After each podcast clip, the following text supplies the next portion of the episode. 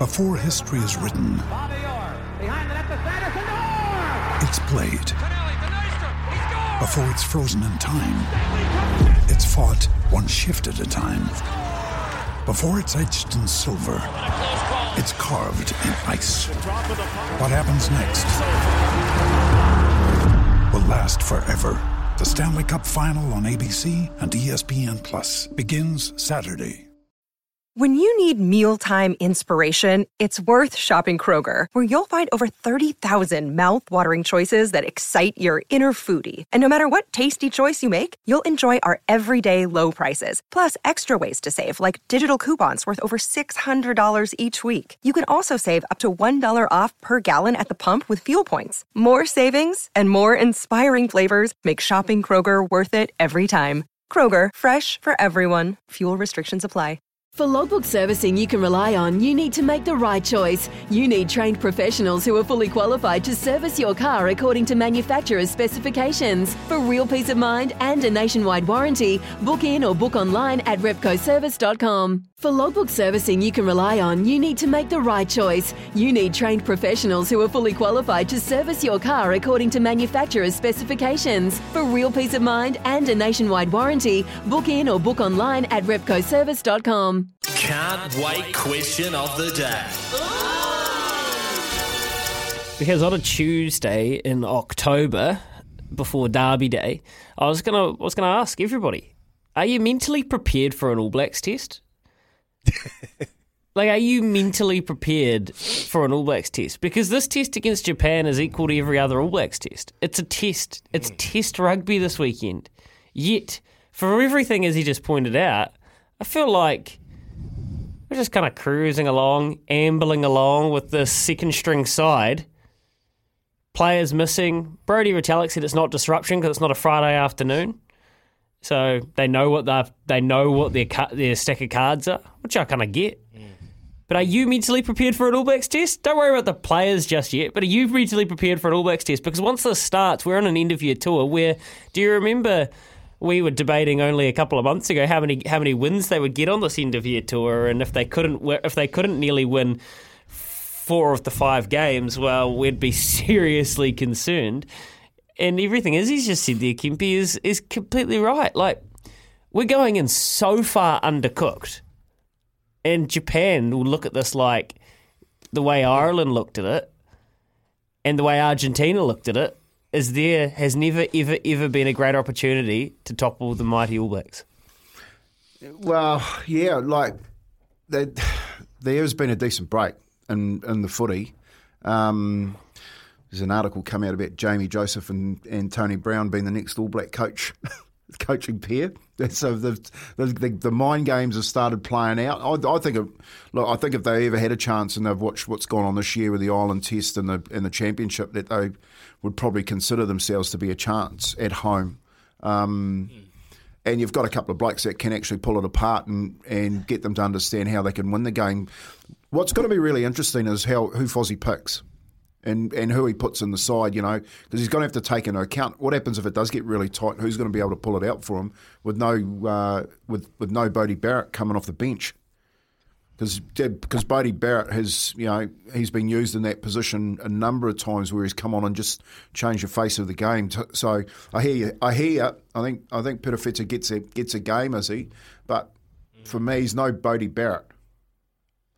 Well, he ain't got the Yeah. speed for one thing. Mm. You know, where Yeah, Bodie, I'm hearing you Bodie puts it down, puts it down in a gap and off a kick or something like that, and has just won so many games for the All Blacks. So yeah, no, I, I hear. I, I think I think everyone's a little bit nervous. To be honest, I really haven't given it a hell of a lot of thought because there's so much on. Nah. Yeah, yeah, just same. That's so what I was going to say. I'm not mentally prepared, Lou, because let's be completely honest, I'm not. Yeah. I'm not watching it this weekend. It's not at the forefront of my mind. So I'll watch it be watching Sunday and get an update. But that's that's Um, it. so Like, I it's think it's snuck up on me. Yeah. Yeah, yeah, yeah. I think a lot of people will be like that, Izzy. Oh, double eight double three, let me know. Oh, 800 811. The Kennards Hire phone line needs you to come through and explain to me why you are mentally prepared if you are. I'm not. the only thing I'm prepared for is carnage if the unthinkable happens, which we got to co- ah. stop calling the unthinkable. Kempy, you know what I mean? We- when do we drop the saying the unthinkable? Oh, I know, I know. The, the, the, the game that just oh. keeps on giving. You know what I mean? Wow. Look, d- honestly, I'm I'm a little bit genuinely worried, Kev, because Jamie Joseph and Tony Brown are they are tactically and technically very smart at what they do. They'll have some special plays up their sleeves that they've been building on for the last three months. That they've seen Argentina, South Africa, Australia exposed. So when you're sitting there and you've just been to a camp in Beppu or Oita and they've had a couple of the, the top league teams come down and play them in warm up games and they've been battle hardened and they're mentally like oh, Japanese people emotionally man they are emotional and when they get up they are hard. Man they can tackle. That they won't miss tackles. They'll take the legs out every single time that that All Black runs around the corner. They'll just aim those knees grass cut them. They're small they're, they're tough mate. Like, um yeah I'm, if it happens I'm hoping it doesn't. But generally a little bit worried. What, what's I've got the point start here on the TAB website. If you guys were setting the line for this game, what would you set it at? oh, I'd give Japan 21. Is he? Yeah, I'll go 20. Yeah, Yeah. I was going to go 20 ish. Oh, I, I, I'm, I'm only saying this because I spoke to Michael Leitch. He is Mr. Japanese, you know, and he was. I saw it in his eyes, eh? He was like genuinely, he was genuinely confident, and I'm like going laughing, having a go, um Fiji goal, going shut up. But then after you know watching Argentina, and then that, and then I was like, man, he is genuinely dead serious. He he thinks he can beat the All Blacks. Well, TAB are giving them 31 and a half, which if you if you're kind of along the lines of thinking that the All Blacks are underdone, they're going to have to. They, I mean, they have to give opportunity to guys that haven't played yet because, and that's the gutting thing about Leicester Fainga'anuku, and, and you hope he's okay, and you hope his family's okay. First and foremost, first and foremost, you hope everything's okay with Leicester and his whānau. Um, the gutting part next is this was the game where he got to he would have played, and it would have could have set the tone for the tour. He might have got another opportunity, and who knew from there. So we'll see new players out there, um, and I guess from there it's what, what do you make of it, and, and where are you at with the All Blacks? Richie says the dilemma is to watch the All Blacks or the Black Ferns live. Well, they're going up against a, a Rugby World Cup. That's such a good point. Judging by, well, I guess your interaction, maybe you're not, and that's fair enough. What about what about the reality that we've got a World Cup quarter final on our own shores, Izzy? And I guess the the dilemma with, and it's a similar to the Rugby League World Cup as well. You're kind of just waiting for the semi-finals to start. Like there's a bit of that. Yeah, yeah, for sure. For sure. But you, you, you know, those pool players are hugely vital and important, building that cohesion, those combinations, trying to figure out like what is the best, uh, you know, team going forward. And I think on the weekend we we got signs of, particularly in the front row, with our our Black Fern side because. Let's be completely honest. we we know we can compete with them ball and play, but if we got no set piece and no line out, which Wales exposed the week before, we got no chance. And on the weekend, we saw a glimmer of hope with our forward pack um, with Georgia um, Ponsonby, Pip Love, and Amy Rule. They had an opportunity and they really cemented that front row stock. So, look, that's what th those pool plays are about. Now we're going forward. This is do or die. Like, they've got no second chance here. And all signs are showing that they're in a good headspace at the moment. Um, they're going to have to do it tough. They're going to play France if they do make to the semis, and then England in the finals. So it's going to be a hell of a hell of a win if they do get it done. But they're back home, and um, I'm super excited. The, the question now is because Hazel Tubic's my favourite player. I love what she does. She's quality. She put on a solid performance.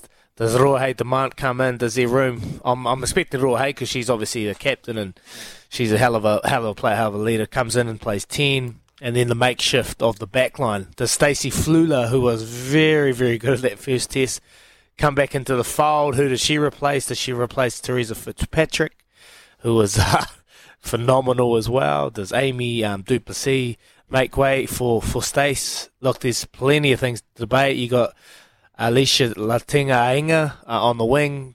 Does she come in for Portia? You got Renee Wickliffe who scored four tries on the weekend, so there's a selection headache.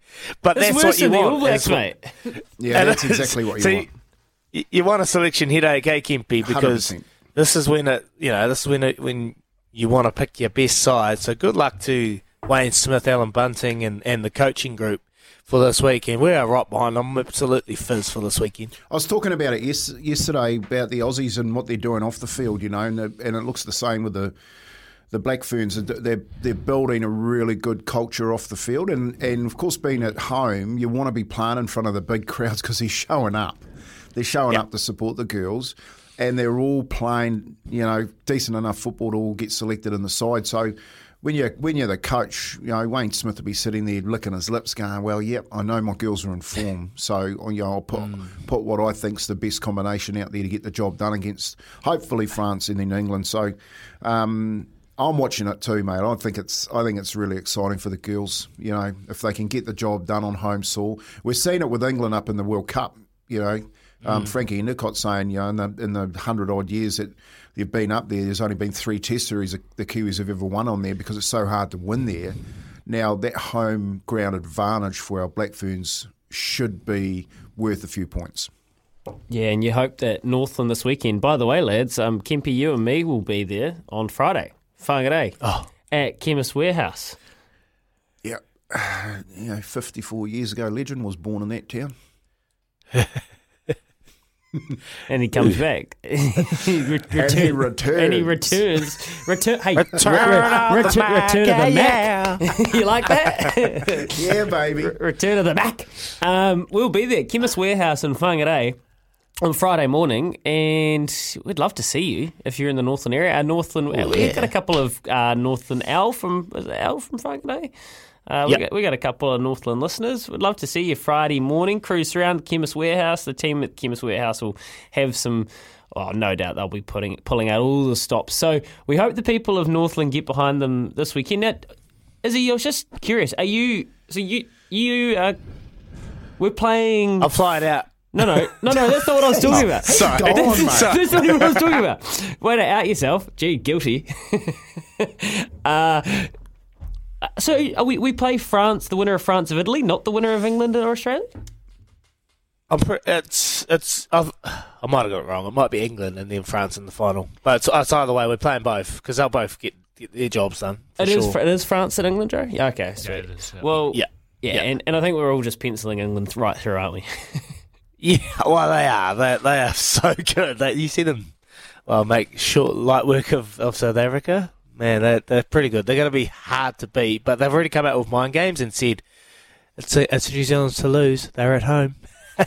Well, uh, speaking of South Africa, I've got a bit of sports news for you just after. I don't have the news for Kubota that was shaping and building New Zealand. A little bit of interesting information around the Springboks and the All Blacks. So back to the men's side of the game, I'll give you that just after this. 2022 has been Red Bull and Max Verstappen's year, and they reminded everyone of it over the weekend in Texas. It's a victory that will give Red Bull the Constructors' Championship in 2022. It's celebrations for team and for driver on such a poignant weekend. Max Verstappen wins the United States Grand Prix. Yes, after an emotional build up following the death of Red Bull founder and owner Dietrich Mateschitz, Verstappen held out rival Lewis Hamilton to give Red Bull their first Constructors' Championship since 2013. But it's F1, so there has to be controversy, and they've been labelled cheats by many for breaching the budget cap. To break down the significance of this breach and recap what it looked like another entertaining weekend in Austin is gun Formula One journalist Ben Hunt, who joins us online now from the States. Good evening, Ben. How are you? I'm good, thank you, guys. How are you? Ah, very well, mate. What's it like being back in the US Grand Prix, Austin? Had it all. Yeah, it's mega. It's mega. I mean, it's a it's a race that I've been coming to for a number of years, but um, the popularity has just grown and grown and grown. So every single time that we come back, there seems to be more and more people. This time around, there was over 440,000 people over the whole weekend. So um, absolutely boom, booming, um, booming industry. You know, it's good, good sign for F1. Fizzing, fizzing. What was the dominating conversation in the lead up to the race, Ben? It's all about the cost cap. Um, F1 have produced these rules which basically limit limits people's spending, um, and of course Red Bull have fouled. They haven't they haven't stuck within the limit. They've spent too much. We don't know how much, and uh, they've been found to have broken these rules, and, and now they're trying to work out this punishment. So unfortunately, we're talking about off track stuff at the moment. And what's the take on all this from the rest of the drivers, the rest of the teams, and what? How severe is this punishment going to be in your in your eyes? You feel? Yeah, I mean, all the talk is, you know, the other drivers and, and teams are a bit upset. You know, they've managed to mm. cut their cloth accordingly, and, and and they feel like they've operated within the limit. Um, and then you've got a team that's obviously gone over. Um, you know, there's a, a, suggestion it's only a, a small amount. Um, you know, under under two million dollars is a, is the figure that they're looking at. I mean, say small. I mean that's still sizable when you can consider just how much that that buys in in terms of spare parts and speed. So you know they're a little bit upset, and, and of course they want Red Bull punished. Um, you've got to say in their interests they actually want Red Bull punished for future um, you know future development to sort of you know, slow them down a little bit. That's really their focus. So it's all brinkmanship. It's all political it's great. It's good for me. You know, it's writing stories. So, um, you know, it's all fun. Yeah, it's not good though, really, is it, Ben? You know, how, how much has it sullied their win, Red Bull? This, um, I guess, this you're calling it a misdemeanor at two million dollars. Yeah, yeah, yeah. I mean, this is the thing. I mean, you know, F1 F1 works hard to, to boost its appeal around the world, and you know, the Netflix Drive to Survive series has been incredibly popular. Um, but then you find that there's these elements which sort of come back and, and they and then uh, they do tarnish the sport. That's the that's the reality. Um, you know, you want to be coming into a race talking about great racing, competitiveness, and obviously world championships. You don't really want to be coming in talking about cost caps and you know people being unhappy. But it, it's all part of the political uh, landscape within F1. It's always been there. Unfortunately, that's just where we're at at the moment. Well, does it seem like Verstappen secretly loves us, enjoys it when the card is stacked against him, and he's able to win even when things don't always go his way, like the pit stop era, this controversy before? Yeah. He obviously had a lot of emotions yeah. riding on this race with the passing of the owner of Red Bull. Yeah, absolutely. I mean, he's a tenacious, um, you know, tenacious competitor. Um, there was something different about him this weekend. He was emotional. I think that you know, I think that a lot of people didn't see that, but when he was doing his press conference, especially after qualifying on Saturday night, he was visibly shaken and upset about the, the, the passing of the Red Bull um, founder.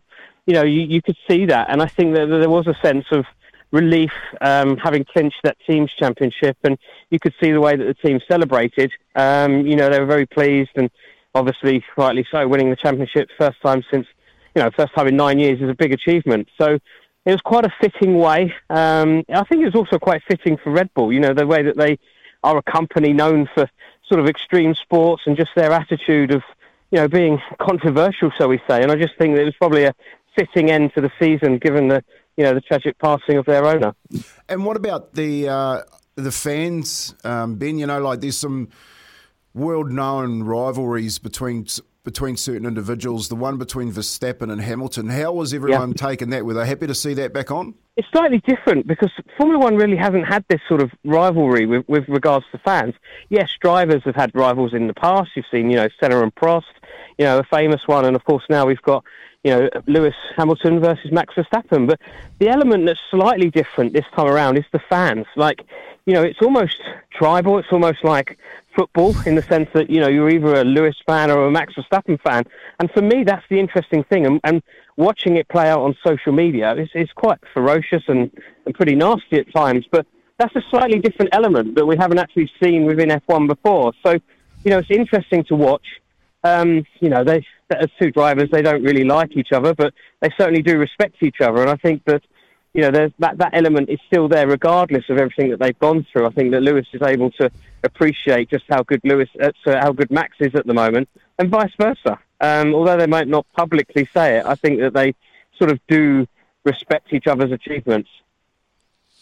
Well, other fans, Ferrari, they would have been jumping for joy at the start of the season with Charles Leclerc showing signs of bringing yeah. Ferrari back to the promised land. Well, how will Ferrari view this yeah. season for themselves? Another disaster. I mean, you know, it's been a total, total disaster.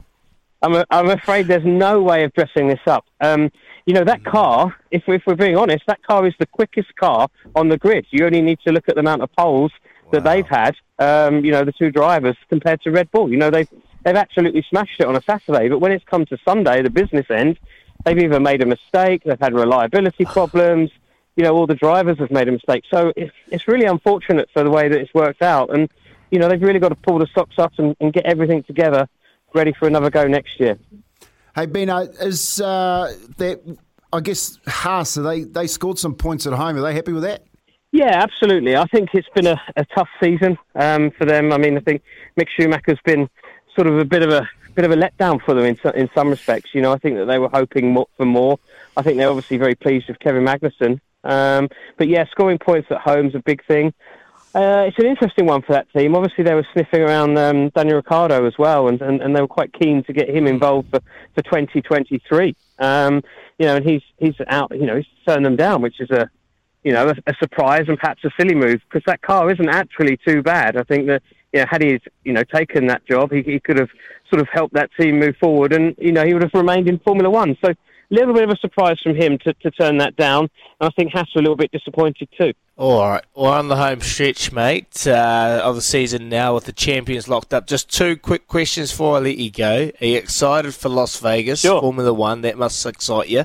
And is there any storylines yeah. we should be dialed into going forward? Um, first one, uh, Vegas. I can't wait. I'm super excited. Actually, it's going to be really interesting. This is a this is a, this is a race that F1 are putting on, and so like Miami, um, they're doing everything themselves. My only concern is that they haven't given themselves very much time. You know, look, you, you, you've got a, a year to get ready for this. Most circuits are sort of being built in two, three, maybe four years, and you have to get so much of it right. But they've only given themselves a very short time scale. So let's see how it works. I think it's going to be bonkers. I know all the hotels are already sold out, and you know it's really going to be the hottest ticket in town trying to get in. But um, yeah, I'm super excited for that. In, in terms of in terms of storylines and, and other things to look forward to, I think this cost cap's going to rumble on. I think that you know that's going to be a, a potential tricky one to navigate. So um, let's just see how that pans out.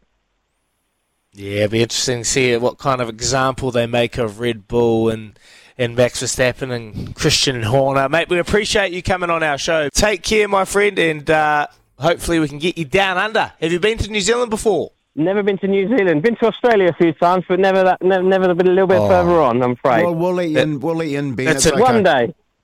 That's the biggest insult you could ever say to us. You've been to Australia, not New Zealand. Come on. I know. I know. I, I need to make it. some more time, don't I? You do. You Cheers. do, my friend. Appreciate it. Thanks so much, Ben. Thanks, guys. Bye.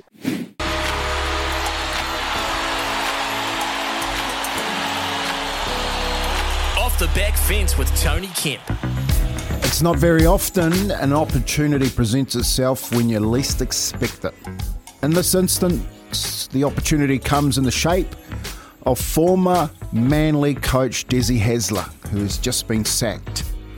The 460 game Premiership winning coach is on the market after being released because of Manly's poor finish to the 2022 season. The catalyst of that demise coming after a club decision to support a pride jersey for players to wear without consulting them.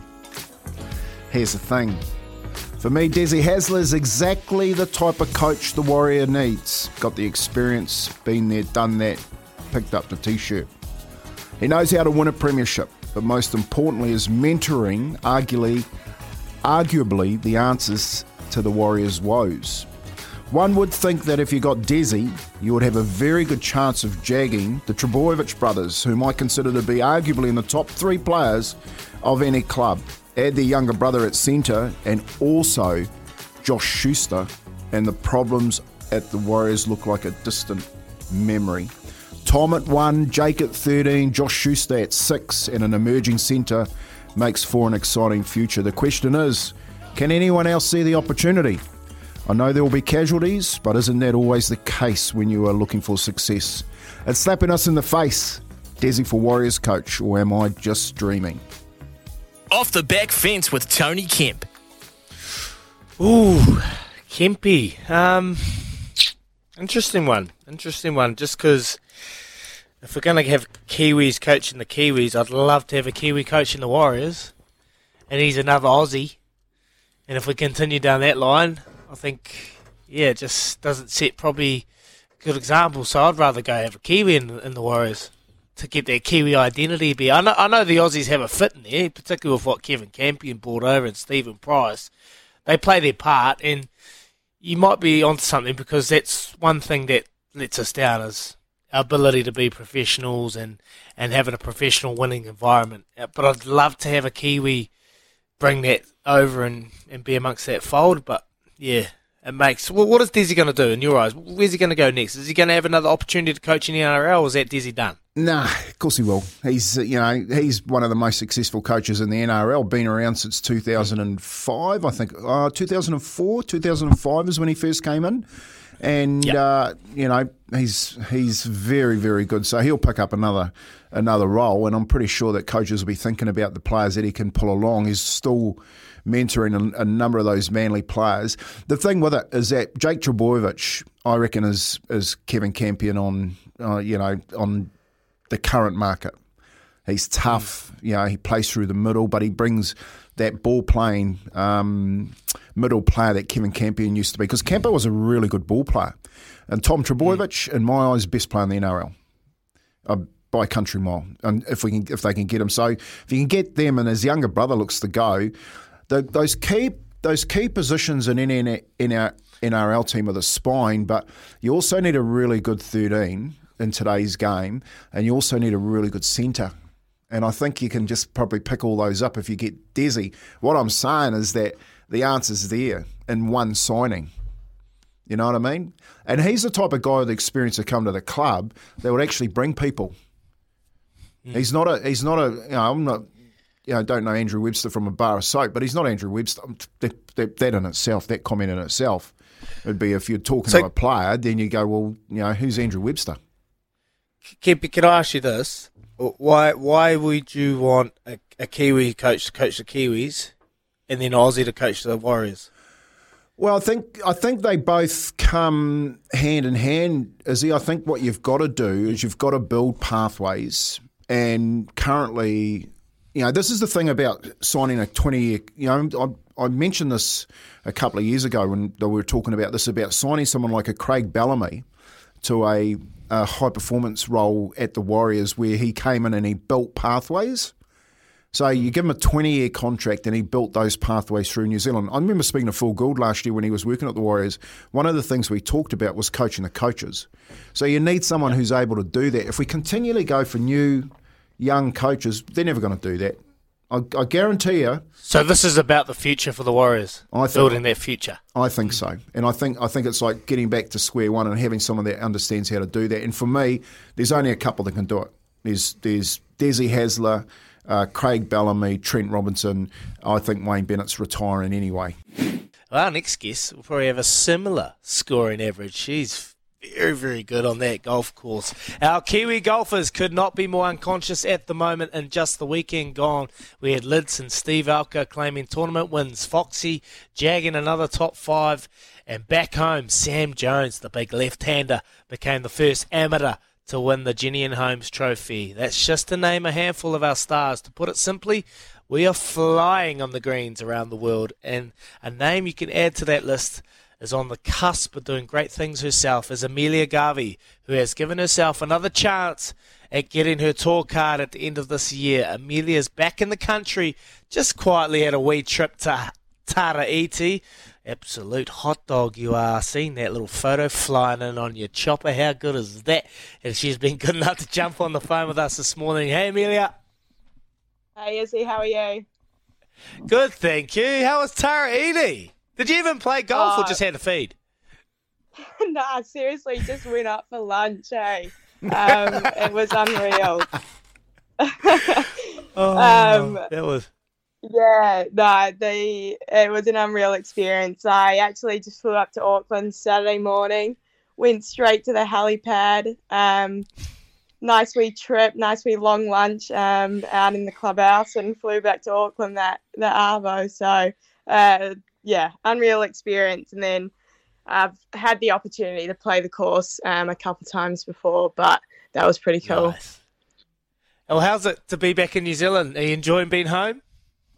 Yeah, it's great. Um, got home just over a week ago, and just back for a, a quick reset. Um, I have seven weeks off in between uh, my last event of the season and final stage of Q School, so I thought I'd pop back and um, head back over middle of November. Hey, Amelia, talk to us about what point of uh, uh, where you at your career because you made a pretty important putt a few weeks back, didn't you? I did. Um, yeah, it was a bit crazy. So on on the Epson Tour, you play all year, and basically the top ten um, on the money list at the end of the year earn their um, tour card onto the LPGA, and then the top thirty-five on the money list advance into um, final stage instead of having to play uh, the brutal two stages before that. So I uh, I was sitting at 38 starting the final week, and I knew I needed probably a top 10 to uh, jump up into that top 35. And so crazy how you play all year, but it can come down to I think what was a 12 footer on the last, and managed to make that and snuck into the top 35 by $700. So uh, yeah, it all came down to that putt to be fair, but. Thank you. How, how were you standing over that putt? Like I'm thinking about it when I'm putting for double bogey and I'm nervous. You know, like how were you standing over that putt? How do you control those nerves? Oh, honestly, uh, you know, I don't really remember. To be fair, um, I made a bit of a run on the back nine. I think I made four birdies in my last six holes. Um, I'd made a few putts similar distance coming in. Um, so I was just trying to do what I'd done all day. Um, and then at the end of the day, you can't really control whether it goes in or not. So I was just trying to put a good stroke on it and get it to the hole, obviously. Hey, hey, Amelia, what about the financing side of it? It's not the easiest career to fund, is it? No, no, that's yeah, for sure. It's a very expensive sport, and out on tour, you pay your way. Um, but I've been lucky enough to have um, a lot of amazing people back home in New Zealand that have supported me, um, especially just to get me on my feet this year, being my rookie year. You, you kind of start off the year with not much in the bank before you've started playing. Um, and luckily, I've gone out and made quite a, you know, a fair bit of money to help um, fund my year. But it's I've had a lot of uh, generous people from, you know, my club back home in, in Christchurch and also um, some very, very nice people up at Tara as well. So it's been great um, to be able to get back home and reconnect with the people and my family um, before I try and get on to the LPGA, which has been my dream for, you know, since I was a little girl. So it's amazing that I've still got that opportunity. What's a great lesson you've you've learnt this year in your first year as a pro, Amelia?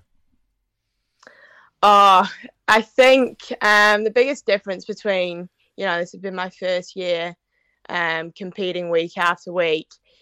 I think it's just you know those margins for errors out there compared to playing as an amateur. Um, I think you you drop one shot on on the tour and you're probably dropping about 20 places on the leaderboard. Um, so it's really just dialing into, you know, each and every shot and getting as much as you can get out of it, um, no matter what. You you don't really have any opportunity to switch off or, you know, you got to give everything you can out there because, you know, I've I've missed my fair share of cuts by by one, and I've also made them by one. Um, and you know, you can jump up by you know 20 20 shots or or one shot around even. You know that's four shots over a tournament. That's the difference between a top 20 or a top 5 um, or even a win you know. So it's just really making sure that you're giving each shot everything everything you can and not and not letting those little opportunities slip slip away Hey guys, it's Louis here. Great to have you back in the country and on the show, mate. And look, we, we speak to um, Sam Pinfold a wee bit, who caddies for Cam Smith, and one thing that he's kind of give us a bit of insight to is the team that they've built around Cam, including himself, but sports psych, physio, as well as his swing coaches. I guess without a huge amount of resource and doing it on limited funds, how have you? I know your cousin was on your bag for a long time. Like, how have you built your team and network around you, and what support do you have to make sure you are dialed into every shot? Yeah, I mean, luckily, I've you know I've grown up um, through the New Zealand Golf program and have been able to kind of understand that golf, yes, it's an individual sport, but it's not. At the end of the day, you have to have um, a team around you and I've you know I've worked with my psychologist back home in Christchurch since I was 12 or 13. I've got my trainer back here. My coach is actually based in the states, and he was he was out at that last event with me. Um, and then also my cousin, who's uh, head pro over in England, um, he's come out and caddied for me quite a bit this this year. So um, it's just it's it is a team sport and having people who have been with you since you know you're a little girl and they believe in you and have believed in you since um, you were that young i think it's just really nice and you know that they're going to be there for you no matter what um, and they only want what's best for you. So um, i've definitely been able to build a team around me um, and have known the importance of that since since I've come up through the New Zealand golf program. So it's uh, it's awesome having, you know, you are out there by yourself at the end of the day, but to have those people to fall back on. And I think in New Zealand we have such amazing service providers as well. Um, I learned so much from them every single day, and they only push me to to be not only be a better golfer but a better person as well. Yeah, t- talk to us about this situation with New Zealand golf. This is a golden era. This is a golden era of New Zealand golf. There is there's no fluke that we are having the success, and you've touched on it briefly. The support that you've had from New Zealand golf and people around the country. Can you just dive into that a little bit more? Uh, what has New Zealand golf done for you to allow this, and how are we getting so much success at the moment in terms of golfers in New Zealand? Yeah, I think I've spoke to a lot of girls about this in in America, and I think being from a small country where we do breed um, a lot of high performance athletes, you know, like my psychologist John Quinn, he's he didn't really Quinny. work with many. Yeah, Quinny. He didn't really work with many golfers um, when I started off out with him, but um, you know, he's worked with a lot of Olympians, um, the Crusaders, and at the end of the day, I think professional athletes as a whole, there's common themes between, you know, like the support and the way of life and how we go about things. So it doesn't necessarily need to be specialized in your certain sport, but to have, you know, the access to these service providers because we are a small country. Um, a lot of girls don't get that in the States. Um, so I'm, you know, I'm very blessed that I've been able to be exposed to these people and this kind of knowledge at such a young age. Um, and Golf New Zealand have, you know, helped me out with that. And of course, like when you're 12 or 13, you're not really paying much attention to the mental side. You know, you're being told to do things and you don't really realize how important it is until you're out here, you know, living it. Um, but I think Golf New Zealand does an amazing job at just getting us in with it um, at a mm. young age, and then you know you have the access to these people um, once you actually get out there and realize, okay, this is this is definitely a big part of my sport, um, but not just your sport, you know, life in general. I think a lot of conversations that I have with Quinny is are off course related as well. Um, but it's just about managing who you are which then you can go ahead and manage who you are as an athlete as well. Love it, love it, because I, everyone talks about when you're at that high performance level, it's the ones that can cope mentally on the big stage. 90% is mental. Everyone's got the talent to be there, but they're there for a reason because they're bloody good at what they do. But it's the ones that can withstand the pressure and those vital moments that will overcome it. And Amelia, you are you are nailing those little areas, and I'm pretty sure they're going to pay off going forward. Just quickly before we let you go, we're going to talk about a Lydia Coeda on the other week, and Kempy's starting to uh, form a little theme here. We get guests on, and then they go on and win. We had Lydia on Get two ready. weeks ago. She went on and win. So Amelia, you're going to go on and win. Come on. Right on. Come on, girls. I'm glad that that's a theme because I could take a win right now at the end of the season. Don't sure worry, it's coming. and Join... yeah, it'd be unreal to go on and join Lydia next year. But what she's done over the weekend, that's that's awesome stuff. And I think she's well, she's leading the uh, CME Globe right now, isn't she? Yeah, Yeah, yeah. She's first. Oh, Yeah. yeah, that's um. I know she's you know she deserves everything that she can get, but to go and hopefully give her another Kiwi out on tour and maybe give her a run at a few tournaments as well to have two Kiwis at the top of the leaderboard would be pretty cool. It'll be awesome, Amelia. We're backing you here on SENZ. We appreciate you coming on. And uh, when you get home, just yeah, that driver's playing up again. So maybe just a little bit of a hand with that, please. It'll be much appreciated. Thank you so much. Right, cheers, Izzy. No worries. Yeah, You're the- she you're is. the best, Amelia mate. Garvey. You're the best. Ah, Oh, the, go- how, Ah. how many golf pros have you got helping you out your swing? About six that I can Oh. count.